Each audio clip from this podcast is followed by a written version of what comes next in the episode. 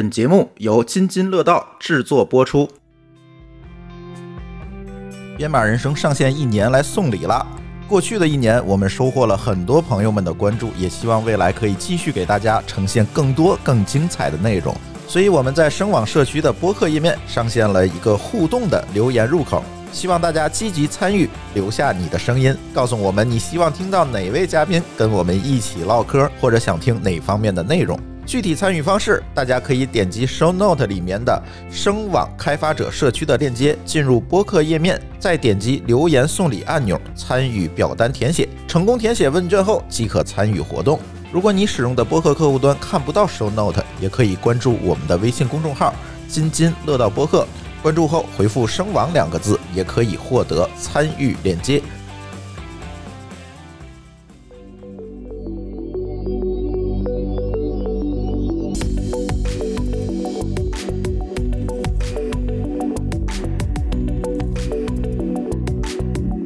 位听友，大家好，这里是声网与津津乐道联合制作的播客节目《编码人生》。那今天又是我们的新一期的节目。今天的节目，我们想继续聊聊开源，是吧，小白？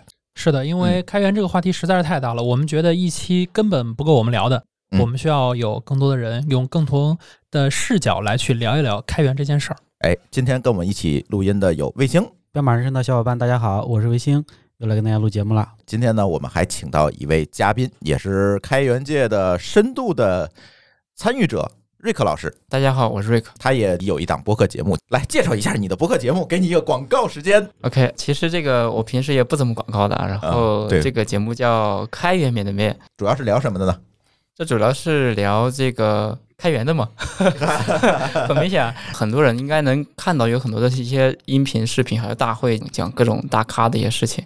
但是我没有看到一档节目或者一个内容输出吧，在讲身在一线的这么一个参与开源的一些人。嗯，所以这个节目主要是想讲讲他们的故事。第一次接触你，其实是因为我们的技术博客月的活动，然后呢，整个的技术博客月的活动其实也是以一种开源的模式来组织的。这个一会儿我们可以再多展开去说。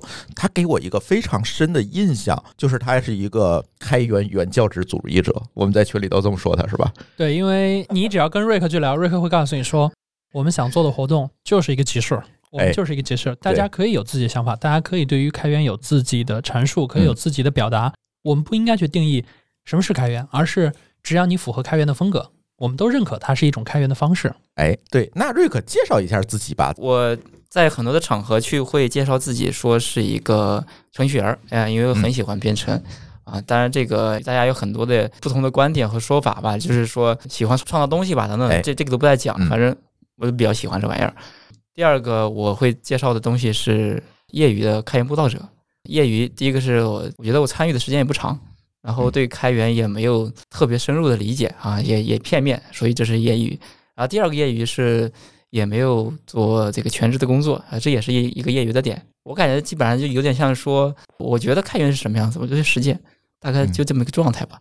但可能说我跟很多人一样在盲人摸象吧，应该也是片面的。嗯，讲讲你遇到的开源项目吧。你看到的开源项目肯定挺多的，好与不好都给我们分享分享。因为我相信我们的听友对开源，即便有了上期节目的普及，我看有很多听友也开始参与到开源项目里面。毕竟大家见的还少，你见的会比较多。你觉得现在国内的开源市场，咱就只说国内吧，因为大家都是直接接触到的是国内的这些东西。那现在国内的开源市场是怎么样一个状态呢？通过你接触的这些项目来看，我感觉要是讲开源市场的话，我可能不太好讲，因为没有去观察过整个的这个市场。咱就不说市场吧，嗯因为我也知道现在开源其实它变得更加复杂了，不像以前，对吧？我们一些技术的从业者、程序员，我们去做一个开源项目，大家是在这种集市的这样一个思想下去做。但是现在其实也有很多的商业机构在做一些开源的商业化呀，做的这些事情。但是我觉得不想讲这些，更多的还是讲讲讲开源本身吧。这些你觉得有趣的开源项目，或者现在做的比较好的开源项目，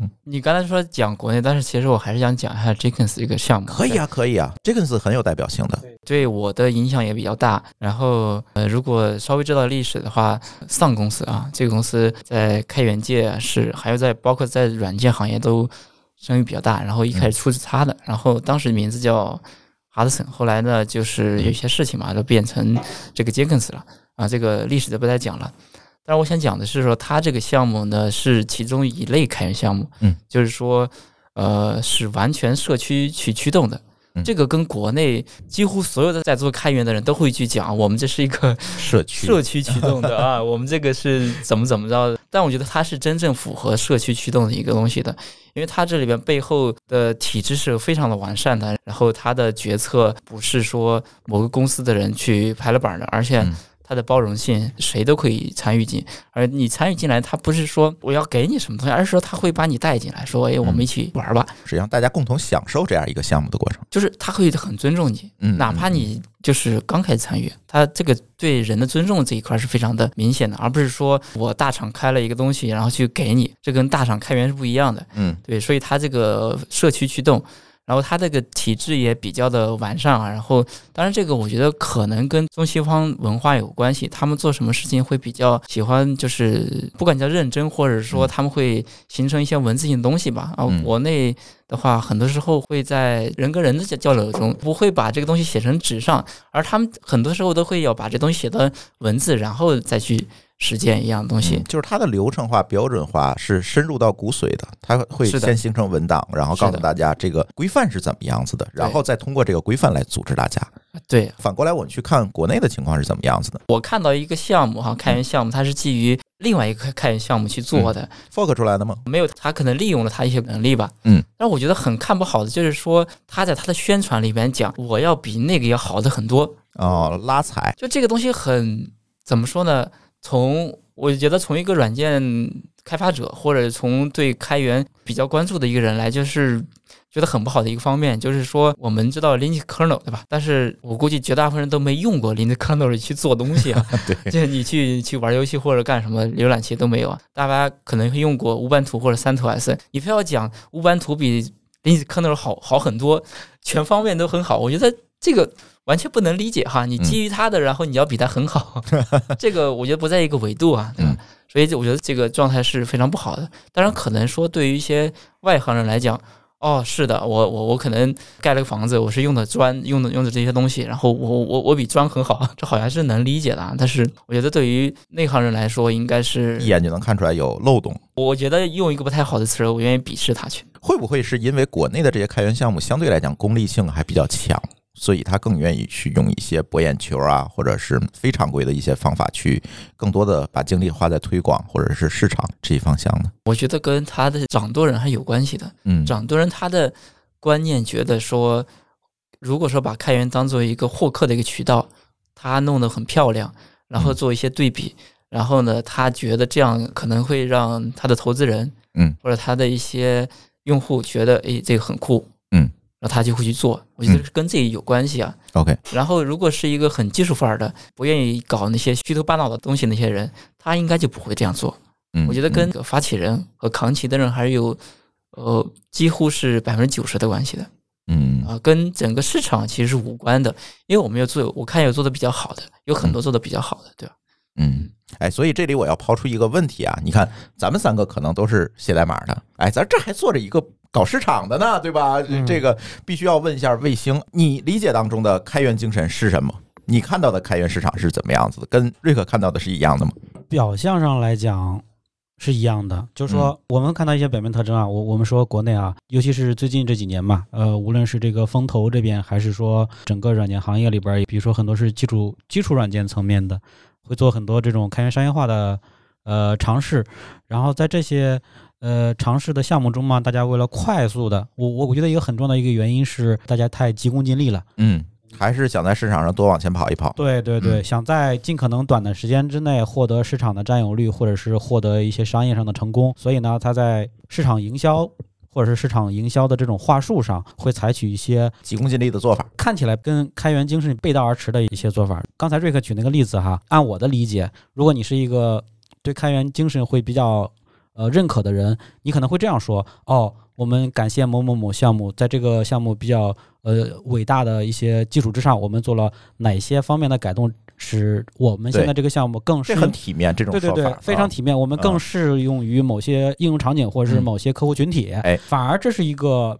就是更良性的嘛。你如果是采取那种很极端的，也不是极端吧，就是我们称之为我们看不起的那种话术，说啊我们比他厉害，我们比他牛，他那不行，这是一个表面现象。刚才朱总问到说我对开源精神的一些理解，我觉得我这么多年下来，从我那个零几年接触到开源之后，我认为有两个点我是特别特别认同的。就首先第一个点就是它是一个开放的东西。这个开放就是说没有这种所谓的偏见，然后往小了说，可能就是说，哎，我不管你是一个抱着这个叫什么搭便车的心态来，还是说你你纯粹你真的是真心来做贡献的，嗯呃，我都对你是敞开大门，这是一个非常开放的，就是 open 嘛，他们 open 的那个精神。呃，第二个呢，我觉得是他所谓的那个 free 的精神。这个 free 啊，我我们可能国内会一直这么些年来都有讨论说 free 到底是是这个自由的意思，还是免费的意思？呃，当然这个这个话题就就扯一扯就远了哈。我觉得这两点是我特别认同的，我觉得这是开源精神里边最核心的东西。对，嗯基基嗯于这个 free 和 open，所以你认为的 free 是什么呢？我认为的 free 是自由。自由的，对对，嗯你你可以自由的改，嗯你你随便你干嘛都行。当然，这个自由是在遵循人家的那个 license 的前提之下。嗯嗯，嗯对，所以 free 其实它的免费其实是果，并不是因。我认为这个免费啊是它的一个附带属性，它是一个附加的一个东西。嗯就是因为它自由才会免费嘛。啊，对对对，对，嗯，其实也不一定，就是它即使是自由软件，不代表它不能收费。对，啊是的，是的这是也，是你可以选择嗯，给钱和不给钱，是的但。是它给了你这种选择。所以嗯这就是自由，我给你选择的自由嘛，对吧？OK，理解了。嗯嗯，那小白呢？你也参与过一些开源项目，你也做过一些开源项目，你理解的开源精神是什么呢？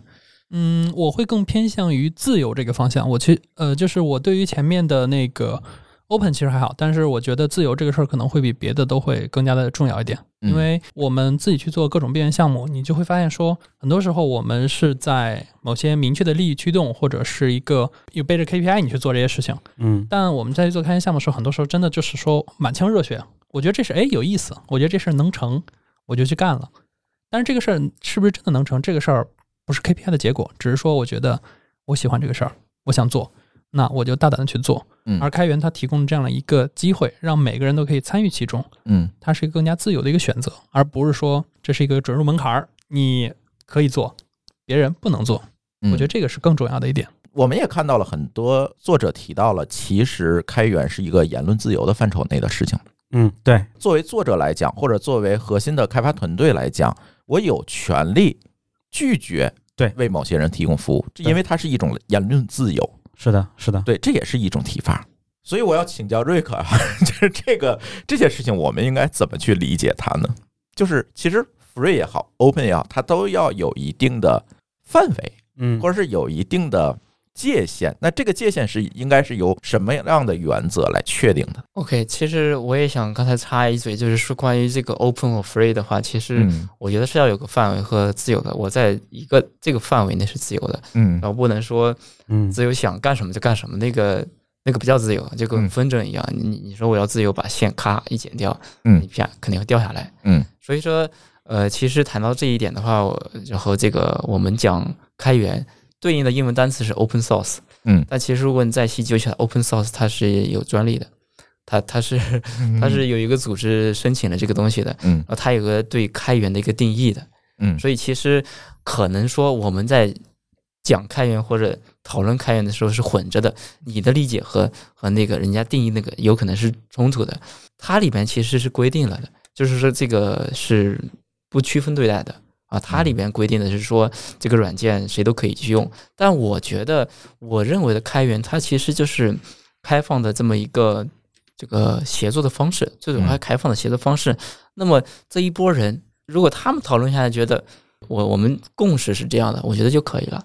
嗯，而而不是说要有一个大的一个标准，非得说有一个国际标准是怎么样的，然后什么什么标准怎么样的，这些人他们的意识层面或者他们的知识体系就局限在某一个格局，哎，他们可能就觉得这样是可以的。但比如说有新的人加入进来，然后新的人的观点又把以前的人的观点这个颠覆了，或者是说服了，其实你觉得它是一个共识的问题？我觉得是一个共识，但这个共识是谁说了算？嗯这个问题就很有意思。可能说，对于英文的 open source 这两个单词来说，它那个组织他的定义是这样，因为他把那个单词给申请了，然后他有一个定义。其实你要用他的那个概念或者遵循他的那个理念的话，那你是要遵循这个。所以说，我们讲到开源，说能不能说这开源软件不给某些国家开放，这个对还是不对？那么你的前提是谁？你遵循的原则是谁？嗯嗯，对呀、我觉得是跟这个有就在哪个范围内取得了共识，且这个共识是合理的。对嗯这个范围不一样，它的结论可能就是不一样的。嗯，刚才说了，咱不提商业化，但是我总想从我的角度来讲，还想提提商业化这件事情，因为这几年呢，在国内市场突然发现开源成了一个所谓的风口，对，很多公司都举着开源的大旗在做自己的事情。嗯，这里有做的非常优秀，而且非常尊重这个开源的准则这样的公司，对吧？有很多，对，但是仍然有一些，我觉得它就是利用开源这个风口去做我的市场行为这一类的公司。我知道很多，咱这不今天节目里咱没法点名，但是嗯我相信能够听我们节目、能听到现在的朋友，肯定能够理解到我说的是哪些公司，嗯，对吧？但是我不知道这种行为或者这样的一个把开源变成一个商业化或者市场化推广抓手的这样一个行为，是不是一个开源世界演进的一个必然的过程？在国外有没有这样的一个过程呢？比如说，在国外会不会在之前的某些历史阶段也会出现了一些公司以开源为名去做市场行为的这样一些事情呢？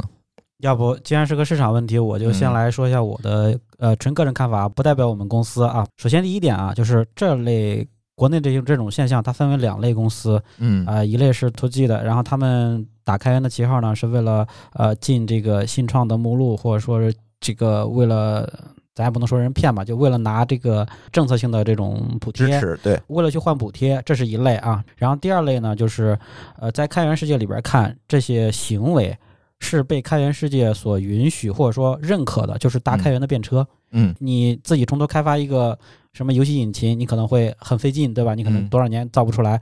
但我有现成的一个开源引擎，你可以拿去用，然后在这基础之上自己 DIY 自己做自己的上层的应用。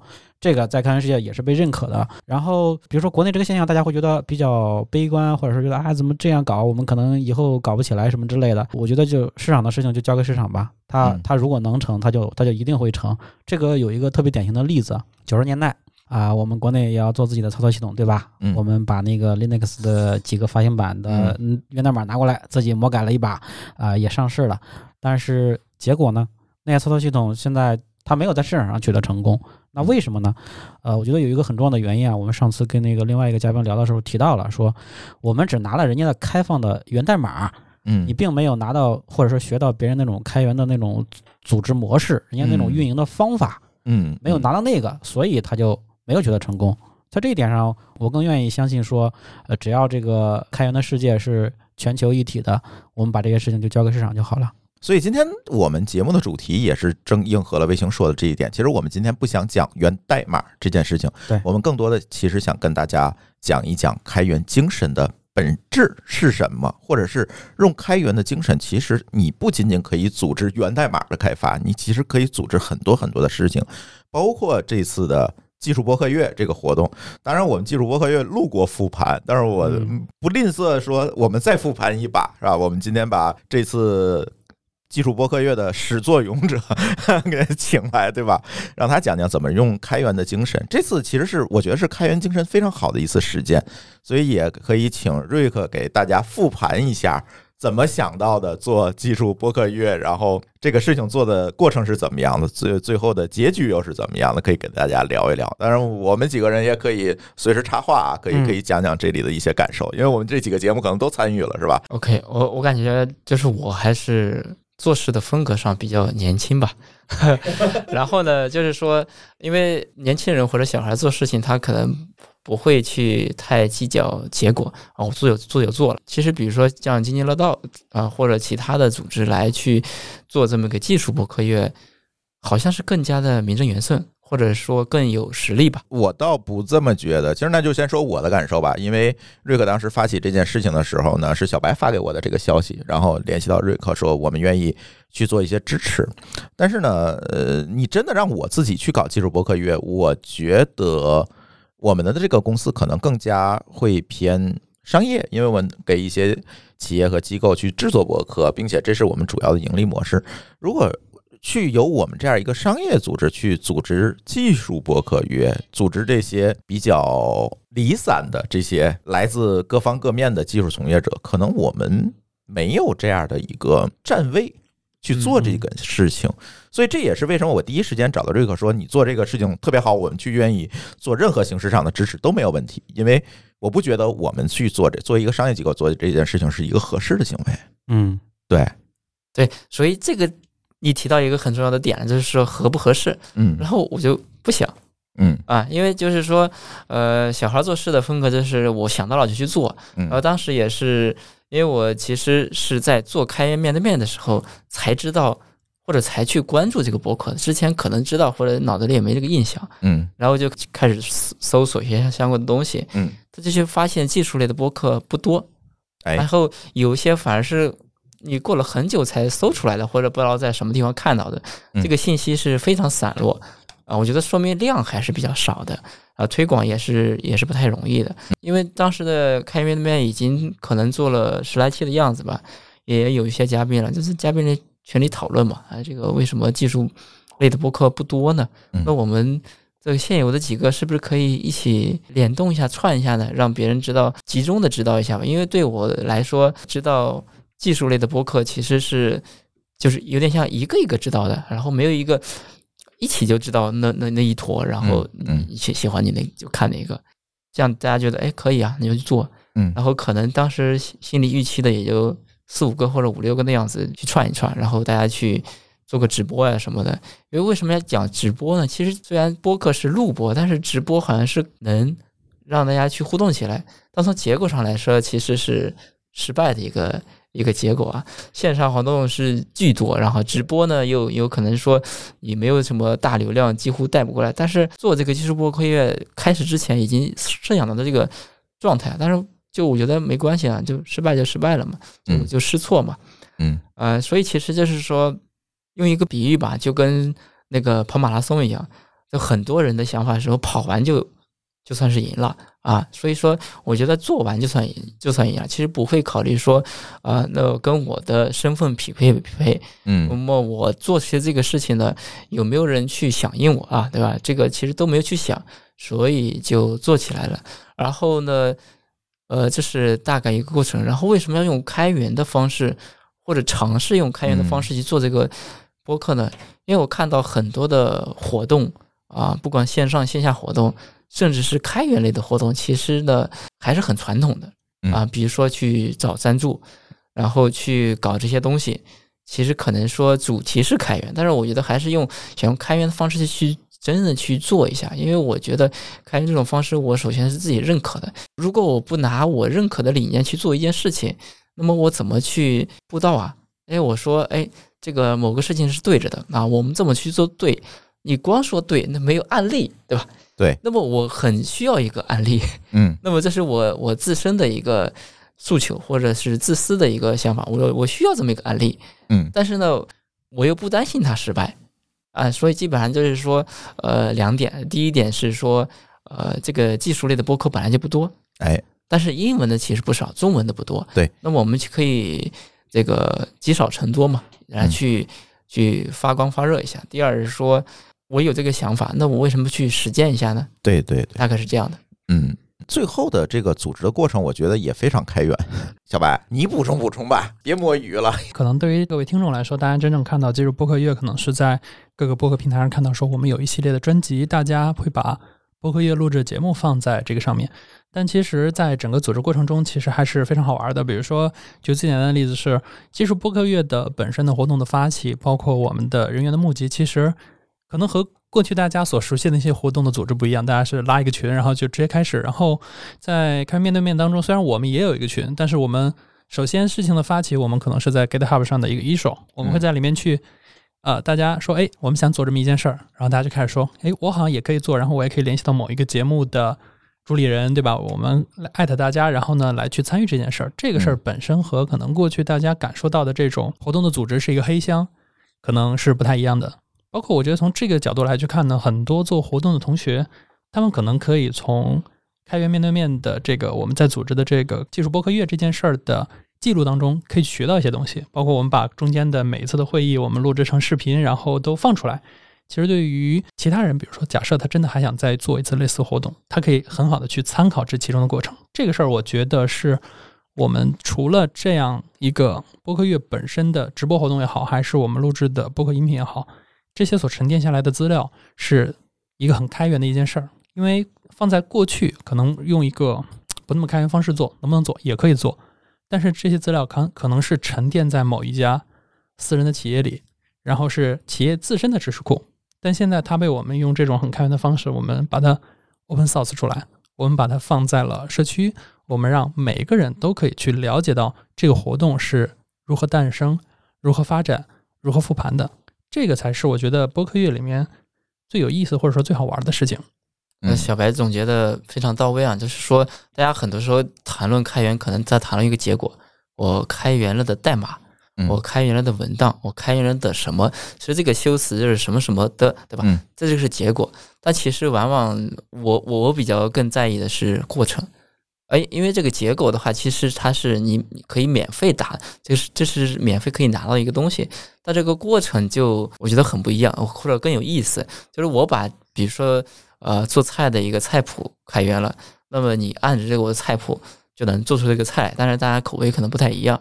这个是最重要的，而如果你直接来一个图，按说我看我这个菜色香味俱全，对吧？非常的酷，非常好。那么这个可能有点像说，我也告诉你了，我做这个菜用了呃青椒，用了鸡蛋，用了什么什么东西，这个原材料都给你了，但是不告诉你过程。但我觉得这个开源还不够，而这个开源面对面，我最在意的就是这个过程，我我的过程是开源的，而这个我过程都开源了，那结果自然就是。呃，顺其自然的了。对对，这个事情也非常有意思，因为一开始我是发起人之一，就是我始始作俑者之一。嗯，第一开始说弄这个事儿的时候，其实我是一个比较相当于是泼冷水的那个人。对，其实我特别想问你一个问题，因为开源的组织方式其实天然的它跟效率会产生一定的矛盾和冲突。作为一个市场人员，其实这次活动复盘过程中，我们也发现了，就是跟各个平台的这个推广啊。这些行为可能耦合的就是没有这么紧密，因为效率大家匹配不上嘛。所以在这上，你是不是会有一些担心？我想讲一下，就是说，我觉得应该是说跟传统的做事或做活动的方法有冲突，对，但跟效率不冲突。我觉得是说对效率有很大的挑战，这是不一样的。呃，我觉得挑战和冲突还是一回事儿吧。最终的结果就是效率没有耦合上嘛，它不一定哪个是错的啊。就是对你有挑战的意思是你需要把你的能力提高。但不是，但是这个问题是在于说，我有这么多平台，这些平台能力都要提高，这件事情本来就是一个我们 push 不了的事情。可能从结构上来说是一个冲突，但是其实我觉得从过程上来说是一个挑战。只是说你对你的能力有一个挑战，就是不是那种集中式的去做，你能不能也高效？但是市场行为通常要的是结果嘛？对，这就是一个问题。就是我 我一开始的时候，我是对这件事情就是不是太看好，因为瑞哥一提这个时候，哦，其实我也是在开面对面做主播嘛。然后一开始发起他他有这个 idea 的时候，我就在想两件事情。就第一，我心里先是有一个预期的，就是我说这个事情得搞得像模像样一点。就是我们这种人的思维，或者是我们国内很多做事情的思维，就是说我先有一个心理的预期。然后第二呢，就是在基于这个预期之下，我肯定会有一些这种所谓的 KPI，嗯，就是我要求这个要达到那个，那个要达到这个。是。然后呢，第三个就是什么？这事儿肯定每每一摊的事都有一个 owner，但实际上整个技术播客月你会发现有两个特别典型的特征：第一，没有主理人，或者说没有主办方。你你说谁谁是一个主办方？谁是这个事情的这个叫什么 leader？没有。这是第一点，然后第二呢，就是这个大家对于结果的这种预期啊，就是我不知道别人是什么预期，至少从瑞克或者说从开源面对面这边的预期来讲，就是没有预期，嗯，就是我把这事儿做完就行了。一开始我想的是，哦，比如说我对直播这个事情我是存疑的，我说为什么要用直播嘛？我们本来是一个音频的节目，大家是异步的一个信息的传递，啊，你非要用直播的这个效果来呈现，可能就没有什么人看。我知道这个结果它可能不会达到我心里那个预期，但是呢。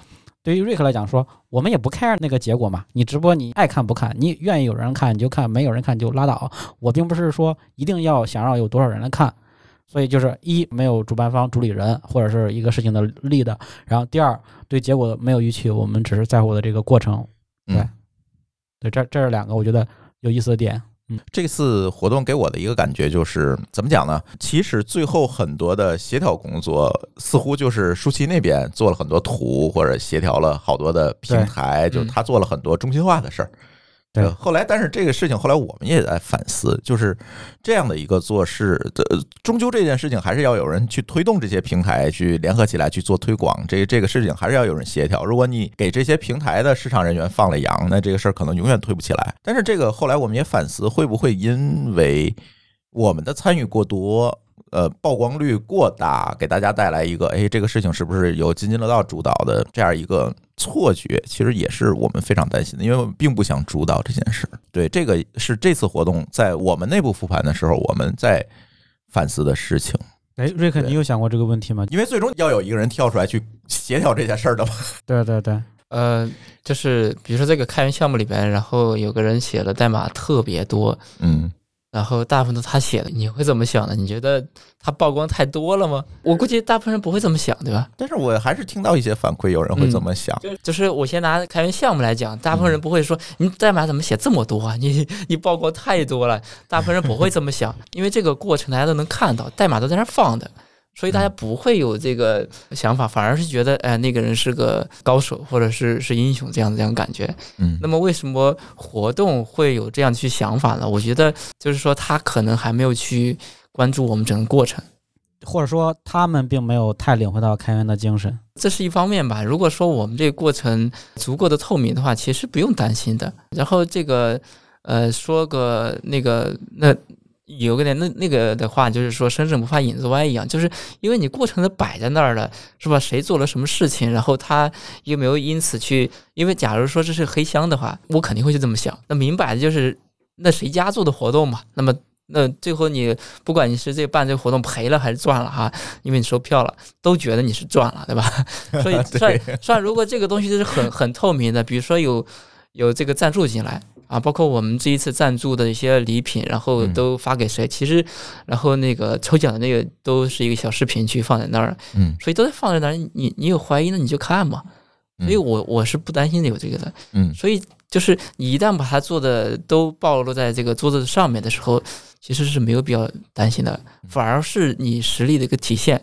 不是说你想参加 List Kernel，然后你想让百分之十的代码都是你的就能行。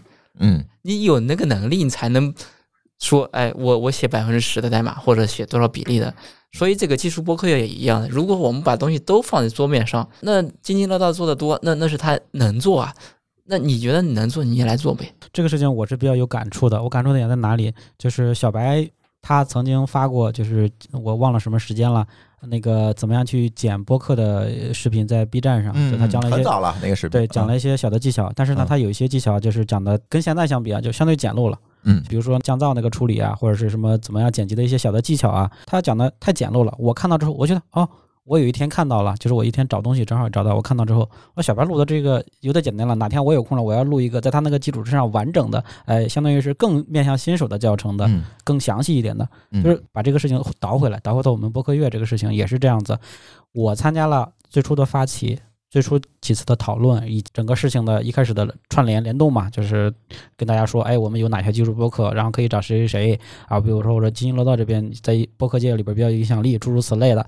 然后我就撤了，啊对，中间我就没然后我再就 找不着你对，我，就中间我就没有再参与，一直到一直到我们播客月活动结束最后的那一场直播，嗯然后我代表编码人生，然后这个三档博客一块儿录了一个结尾的那那一期节目。我在结尾的时候，我我觉得打完了该收工，然后就收了。其实就是我看到小白录的那个东西，我觉得有改进的空间，我就去改进一下。然后其他事情我不想管，我不想参与，或者说我觉得我能力不足，我不参与。然后等到最后结束的时候就是这样子。其实还蛮有意思，而且那天我跟瑞克还聊到一个点，嗯也可以抛给大家，大家一起来讨论哈，就是内容的制作到底适不适合开源的这样一个组织模式。当然，内容我们可能要分开来讲，它可能分为两类，一类是事实性的内容，一景一类是观点性的内容。嗯，就知识性的。事实性内容肯定是有人用开源的形式组织很好，比如维基百科，对，对吧？我当然打引号啊，是不是真正的开源精神咱咱可以打引号。但是还有一种是观点类的内容，但是我似乎没有在市场上发现观点类的内容有用开源形式能够组织起来的。这那天我跟瑞克在群里还有一些讨论嘛，这个事儿不就是之前我一直说的？我看的一篇新闻，他大致这么说：他说美国呢有一个网站，这个网站呢天天就喜欢把左派的新闻和右派的新闻放在一起，让大家对比着看。当观点这个事儿，如果每个人都开始开始贡献他的立场和观点的时候，你会发现大家立场不一样，反而会把每个人拉到一个更高的层面上去看待这件事儿，然后就没有任何争吵和讨论的余地了，因为所有的事实放在这儿了。很多时候我们看到的这些观点内容，可能就是靠着这种信息不对称，它才能够去泛出来的。所以它天然就不适合用开源模式组织，不然的话它就一定会变成一个非常中立的事实性的内容。对，就是当他。看到，比如说有大家开始参与，比如说我们现在，比如说新哥发了一个问新闻，他说好，我要用观点的思维，我要去做这个事儿。好，那我和他观点不一样，我肯定我会加进去。你为什么不让我加？你肯定要让我加，对吧？这是符合开源精神的。嗯，结果咱俩都加完了，看的人他看到了左派的意见，他也看到了右派的意见，他有一个更全面信息。这个时候他已经开始从观点变成事实了，因为他的立场已经不清了。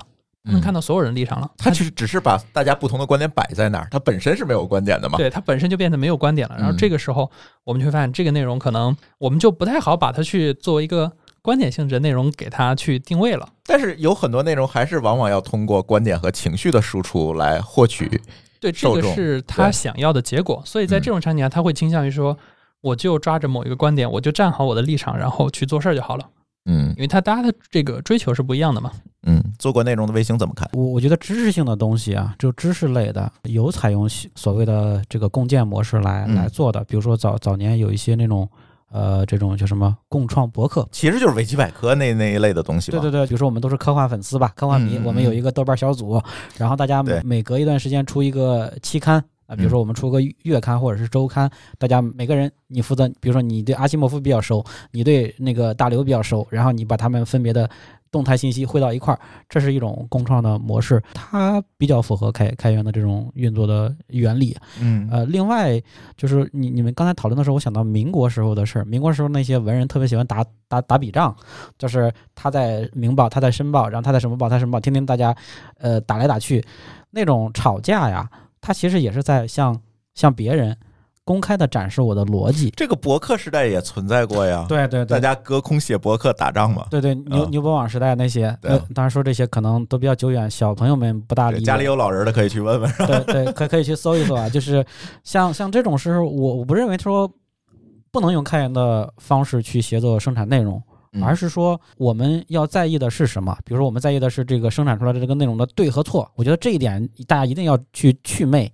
就是必须要盖棺定论啊！对啊，这个事情，如果你用这种思维方式去想事情，那一定是错的，一定是在开源的这个玩法里它是不匹配的。因为开源的就是我把我的过程 public 的给你看，嗯，你自己怎么想？你可能现阶段你的想法是认同左派观点，随着你年龄增长、阅历的增加，你可能会更坚定的认同左派，也可能会转向投向了右派的观点，或者是你你觉得他们俩说的都都太极端了，我要我是中立派。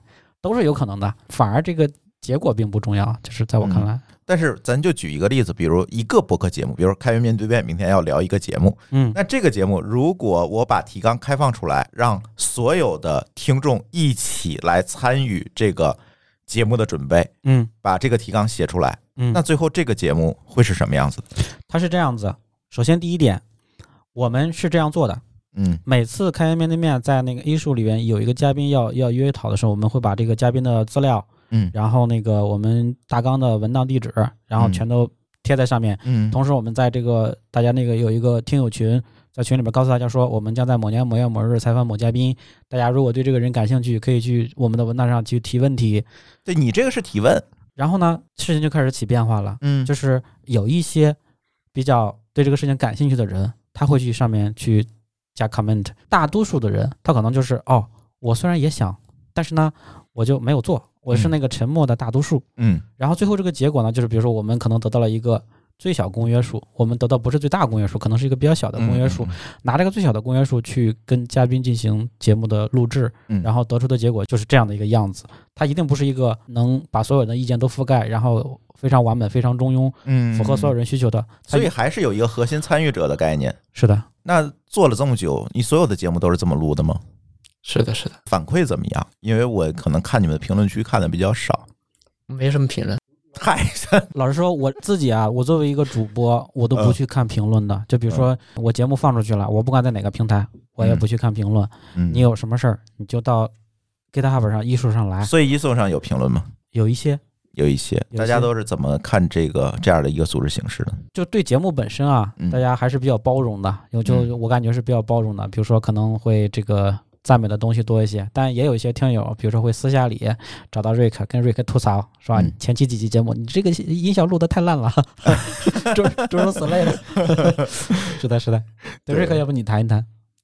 哎，我可以谈一下那个我的我一个前同事吧，嗯，他在一个地方的听听到的一个博客了，他也听过，然后他可能是个资深的博客听友吧，嗯，他一看没有 show notes，太业余了，就不哦，可理喻。他是这么看，对，然后呢，这个他是一个播客原教旨主义者，我发现了。然后他的这个音质也不行，对嗯然后呢，他就说之前不知道我是他跟他是同事嘛，嗯后来知道的时候说，哎，要不来一起参与？当然他后来参与也不多啊，就是有时候也会发言，然后录过一期。但我觉得就是说我刚才提到了，我开始做的时候才知道博客的，嗯 或者才关注播客的，所以可想而知这个质量肯定是惨不忍睹的啊。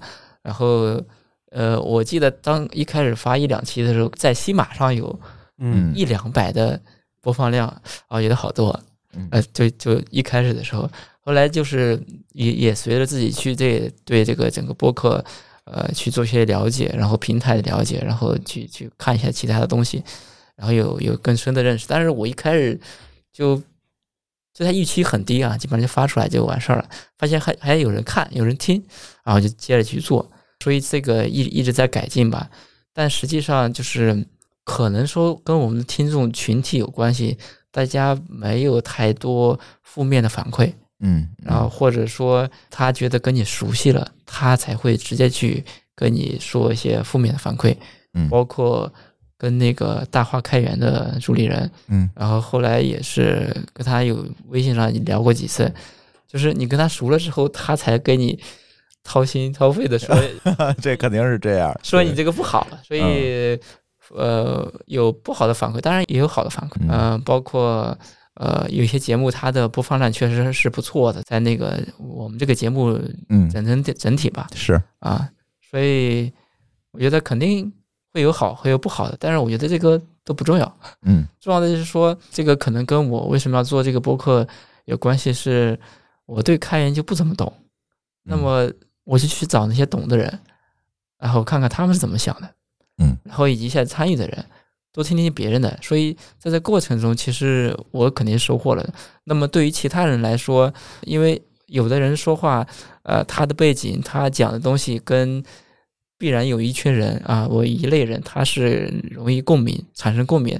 那些人听了之后会有感觉，其他人可能听了就没没什么感觉。感觉啊，有的人有的人他可能观点比较大众，或者更容易被更多人去接受，那么也许他听的人会更多一点。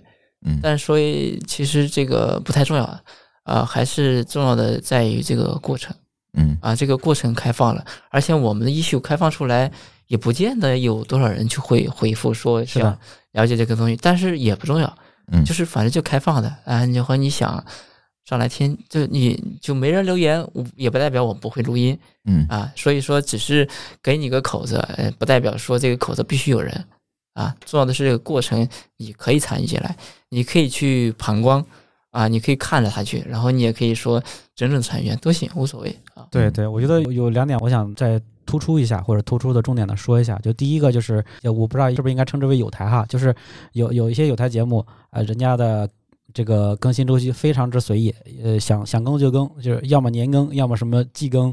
然后呢，人家在节目里直接也这样说啊，我们这节目那个就是你想听就听，你不想听就拉倒。然后我们有一个捐款捐助，你想捐就捐，你不捐也你要不会损失什么，呃，这是他的一个态度。就我觉得开源面对面，你这三句话说出来，我们就都知道是谁了。啊，我也能想到了。对对，然后然后然后开源面对面，首先第一点就是我们也会有这样一种姿态在这边，就是说这个节目啊，我们是聊开源的，而且我们聊的不是那种开源大牛，我们不会说天天去找一些这种业界大腕儿，整天跟人这个嗯高谈阔论，我们就是聊一些呃在开源一线，然后或者是刚刚接触开源，对开源呃有非常这个浓厚的兴趣，然后热爱的这些同学，大家聊一聊自己的一些切身的经历，这是第一点。第二点呢，就是呃。我们知道我们节目里面有很多做的不好的地方啊，比如说啊、我们的 show notes 写的其实也没有那么好，我们这个音质也有很多提升的空间。然后呢，我们比如说这个整个的制作的流程啊，也没有那么的规范。但是呢，如果你觉得不好，那那你觉得哪里不好，你就过来，你愿意不愿意参与到我们一块儿做啊？你如果愿意参与一块儿做，那我们就一块儿做。你如果呢觉得哎不屑于跟你们玩儿，你们这儿不行啊，我觉得你们这个开源面对面节目做的不好，我要自己搞一个超越你们。OK 啊，非常好啊，这不就是你你在 GitHub 上看到一项目，你觉得这代码写的什么玩意儿？然后说你这写的不行，我跟你 TDPR 你还不合并我的，你还不 merge 我，那我我 fork 一个我自己搞去，非常好，这就是开源。嗯这是我觉得，我觉得这两点我需要重点强调一下，开源面对面是这样一种态度。然后第三点呢，就是因为从瑞克他老是反复强调说，哎呀，我是一个播客的新人，我对这个什么什么，我对开源精神的理解是比较肤浅的，这种心态啊，我觉得是那个我们想要对外展示的。嗯虽然开源面对面是一档开源节目，瑞克是不是抢了你很多话？你看他作为发起人，他有很很多时候他他并不代表开源面对对面去发表这种什么呃比较总结性的什么这种这种话术，所以开源面对面需要你。嗯或者说我找到了一个我比较认同的一个嗯做播客的方式嘛。嗯然后呢，我觉得第三点需要强调的就是，大家都是这个一个路上的一个修行者，嗯，我们都是在路上的。我们现在是这样的，我们以后我们有一个明确的方向和目标，或者说当然方向目标可甚甚至都是没有的。我们认同某一种理念，我们用某种理念去做事儿，嗯这是我们想展示的一个东西。对，，OK，反正这次的活动我也可以说说从我们的角度，因为我做播客相对来讲做的比较多哈，说一些比较容易改进的点。嗯首先就是大家普遍提到这个音质问题，对，因为这次节目结束之后，本来我们去做了一个技术播客业的一个专辑嘛，是希望把大家的节目都引入进来，然后做一个统一的一个呈现。结果我就发现，就是不少节目的这个录音质量就是堪忧。它不是堪忧了，就是你基本没法播的 那那种状态。因为现在的播客可能跟十年前不太一样了，就是十年前大家对播客的录音质量非常非常的宽容的，就是我有的听就不错了，对，是吧？是这种状态。但是到了今天呢，大家通常会在用车机啊，或者是通勤用耳机这样一些场景下，如果这个音质比较嘈杂的话，可能真的会影响它的收听体验。是的，就我没法听下去了。我真的，你的内容再好，我可能听不下去了，我的耳机受不了了，会有这种情况。所以音质的改善，我觉得这个应该是最容易做的，是吧？最容易最。容易做的。这个之前我没有嗯体验，但是前段时间我听了一个博客，是用的耳机听的，嗯，那其他时间都是台式机，然后有一外放其实是无所谓啊。外。放其实感觉不到，因为我当时听那个，我也是想听又又不想听，所以这个就特别难受。啊，所以现在会越来，就是可能之前做的不多，或者没有这样体会，但确实是有一些人他拿的，尤其他的耳机的质量比较好的时候，会反差更大。对，所以这个其实还是比较容易改善。这是最容易做到的。对，加钱就行。对，一个是加钱，另外一个稍微注意一点也行吧，就是包括一些远程录音的注意事项啊等等。是的，是的。对，这两天其实我也在跟瑞克立 flag 嘛，我希望把金星楼道整个录音的一些 SOP 把它开源出来啊，嗯放在 GitHub 上，大家也可以看，也可以在里面去做补充。这样的话，大家能够姑且知道一个相对来讲可以接受的音质是怎么做出来的嗯，啊，包括前期录音、后期制作，其实都有很多的 know how 在里面。但是你只要知道了，就很简单。嗯这件事，包括我们其实也开放了这种录音间嘛，在北京、天津，将来可能还有更多的地方去开放录音间。更简单的方法就来我录音间录嘛，这这这个也是非常简单的办法。对，反正有各种方法提升音质。现在反正我觉得是一个比较大的问题，但是它反而好解决，是的，反而好解决。再者一个，我觉得就是大家的策划，因为这次咱主要是推直播嘛，我们会发现直播的策划和录播其实还不太一样，嗯，就是包括信息的密度、话题的组织等等还不太一样。还有一个问题就是，大家进入播客月这十几家播客，可能每每一个 folk 的领域又稍微有差异。而且就像刚才瑞克说的，大家做的时间可能也不是特别长，这个在经验上嗯各方面，这个我们也希望用我们能够公开出来 SOP 帮大家去覆盖一些这个问题，就是你策划过程应该是怎么样，提纲应该怎么写才会更适合。因为我觉得是两个极端，有的同学呢就完全没有提纲。就会嗯把话题聊散，对。那有的同学呢，就会把提纲准备的非常细致啊，四五页儿提纲，然后就变成了念逐字稿，嗯，就是也也不太对，就是听上去就明显有些节目，我就一听，我觉得哦，他在念稿，因为很容易能听出来，你知道，所以都不太好。就是关于提纲怎么组织啊等等这些事情，我们看看能不能帮助大家去以开源的形式来组织起来，把这件事情做好。但我觉得这都不是特别难的事情，嗯，反而都比较容易解决。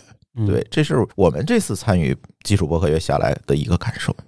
但我觉得比较难的地方在于说，在做一些博客的做的比较好的，他们可能都有自己的核心竞争力，或者他们比较做的优秀的地方，他们有没有想法或者勇气把他的核心的竞争力或者是他的一些经验开放出来，嗯然后还可以接受别人跟他一起去改进或者去调整。嗯，这个我觉得是比较难的，因为其实对他来说是，假如说津津乐道，你把你整个制作过程方法都写下来，那么别人就很容易抄你，对吧？然后加上再有一些搞一些流量啊、热点啊或者密码锁啊，对吧？哎，搞一些这样东西，它的量很很快就会上来了。之前可能说他能抓到热点，但是不知道呃没有一个成体系的一个制作过程，那么其实。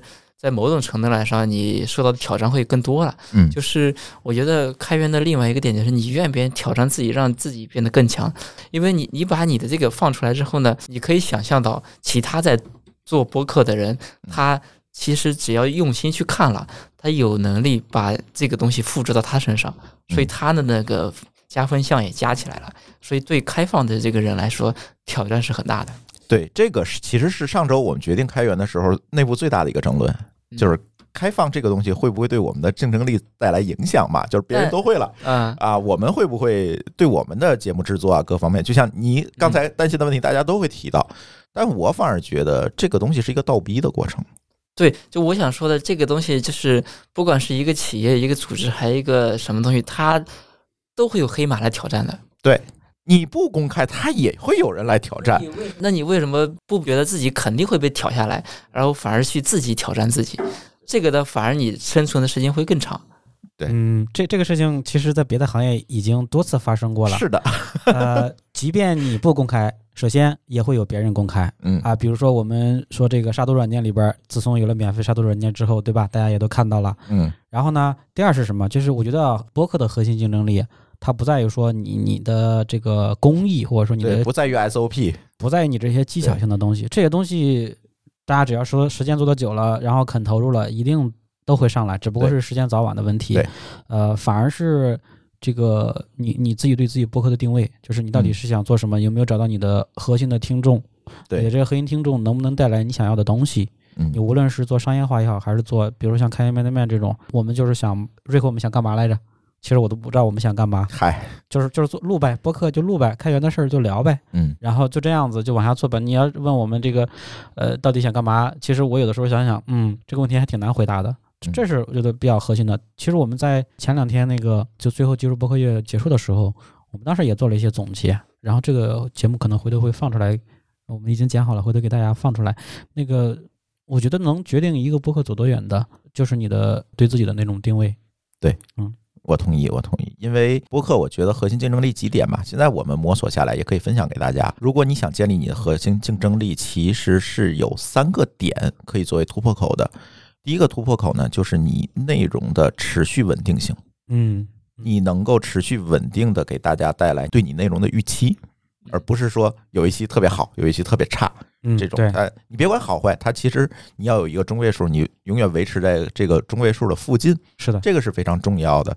就是有的节目是说啊，我有一期做的非常牛啊，各种音效啊我都加全，是吧？嗯大家听，但是第二期发现，哎，就好像不是一个节目。这个东西其实是包括更新周期上也是，就是更新周期是不是一个恒定的一个周期？我觉得现在来讲是越来越重要了，就是稳定预期。再有一个就是你主播的人设，嗯你，的人设是不是一个稳定的，能让大家喜欢的？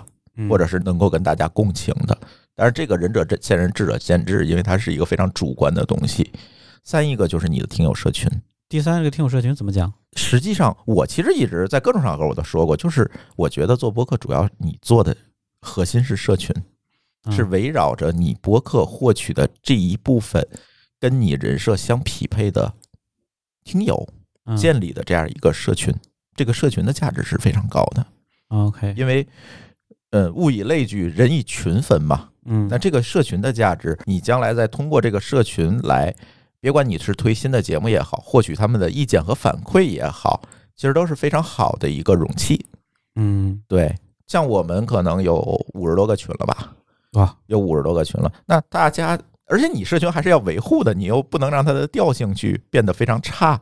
那这个社群的氛围你怎么维护？第一个就是靠你节目本身的人设，你本身的价值观去吸引价值观相同的人，所谓同温层的这些人。第二个就是你社群的日常的运营啊，等等这些事情要给大家做好。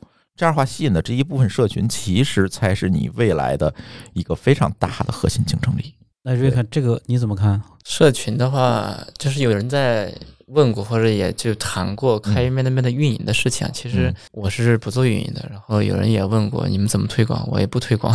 嗯 当然，我试着在 V2 上或者其他网站上去发过几篇，但是不是说长期去像常规运营那样去运营的啊。嗯然后我比较关注的是过程和从嘉宾身上的学到学到东西，我只关注这一点。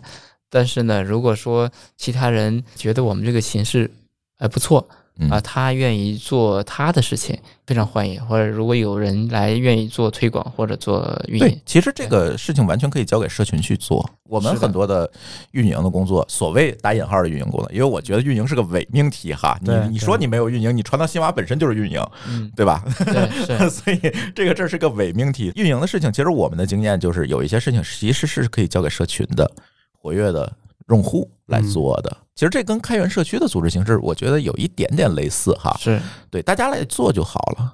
对，包括以前我们公众号都没人发的，就是根本就没有人手发。嗯，后来也是我们的志愿者呀，小朋友们就帮着去搞。其实你要嗯都雇人来做的话，这个成本是巨大的。而这个播客，我看起来没有太研究，嗯好像它的商业化不像还比较慢，对，啊不像有一些小视频那么好好去弄。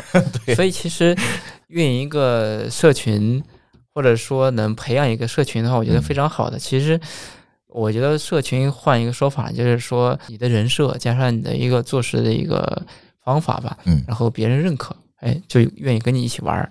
然后呢，你你再再去怂恿一下，怂恿和还行。或者鼓励一下，哎，你你对这个感兴趣，那要不你要不你来做一下呗？其实我觉得这个所谓的社群可能也可以这样去弄吧，因为其实这个大家是在互相成就嘛，对，我嗯觉，得是互相成就。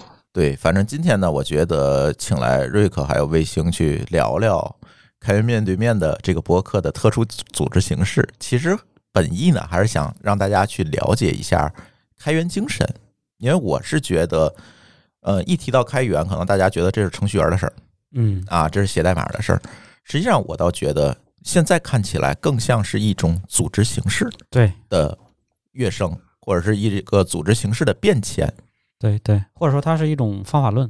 对，它是一种组织方法论。嗯所以呢，我们可能还会录更多关于开源的节目，让大家更全面、具体的去了解开源的这样一个新的组织形式。其实这是我们的本意。而就像上上期节目一样，我们让土豆老师去聊聊他怎么用编码思维去写书的，其实也是一样。我觉得很多东西都可以跨界去借鉴的。包括今天我们聊到的，其实是用开源形式去组织一个系列博客的录制。那将来我们是不是可以分享说，用开源精神我去干其他事情的？对对，一些方法论，或者是他的一些故事，其实我觉得还蛮有意思的。我觉得开源还是一种组织形式吧，就像刚才卫星说的，大家不要把它局限于说，嗯，开源应该是怎么样子的。就像刚才那个瑞克说的，开源其实它是多种多样的，它是一个多维度、多视角，甚至是说它是一个 open 也好，free 也好，它是它在在里面有很多的大家的共识组成的一个东西。嗯，对，而这个共识本身其实是可以激发更多的创造力的，比中心化的组织能够更有效的激发每一个人的想法、他的创造力、他的观点。是的，我一直想推广的这个开源的这个源，不是说跟这个 source code 源代码去对应，它就是、嗯就是个源。嗯我我把它理解成就是源头活水的源。哦，哎，这个很有道理哦。就比如说你是做播客，那么嗯我的语言可能就是嘉宾、嗯主持人，然后你的制作的方法、工艺、啊，嗯这这这是你的一个，也可以叫做方法论吧。然后如果你去炒菜、做饭，啊，当然 GitHub 有那个项目哈，嗯然后就是你的菜谱用什么料，然后怎么火候，嗯，然后做其他的，我觉得也是一样。你把这个语言发发出来之后呢，这个你可能呃做的播客。也许没人家好，也许会更好，这个对这不一定啊。所以大家把这个源头发发出来之后呢，你可以根据这个源去做商业，或者继续做开源，我觉得都都 OK。只不过在开源项目里边，可能说软件工程师那一批人更容易去呃让这个方法论，或者去它更适合适应这样的一个组织形式。或者更容易一样。有些人就是我记得在不知道谁在讲，就是这个软件最早的时候。它就是免费的，就白给的，然后就是卖硬件儿啊，对，代码就是放上去的。后来微软发现软件也能挣钱啊，我把这给你硬件儿，但是软件不告诉你的，你不能改。后来就是拿软件可以挣钱了。对但但有些人觉得这个软件我还是要持续的能看的，对啊，其实可能就是那一批吧，但是其他的领域可能那些人还没有说去意识到或者觉得可以放出来，嗯。所以就是我觉得很多东西都可以开出来吧，对，嗯。开出来之后大家去研究学习嘛，我我想补一个例子吧，就是大家就是其实聊开源会特别容易聊聊到形而上的东西。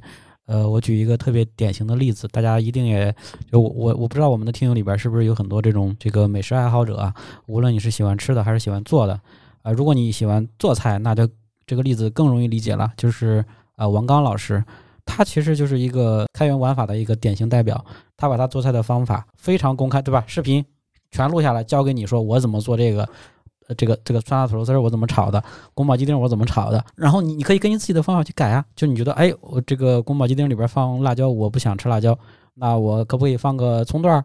对吧？你你就自己改嘛，这是一个特别典型的代表。然后还有一点是什么？就是我们今天我们几位在这里聊开源的一些呃用开的方法做播客这件事情，这是我们这个聊的一个核心的点。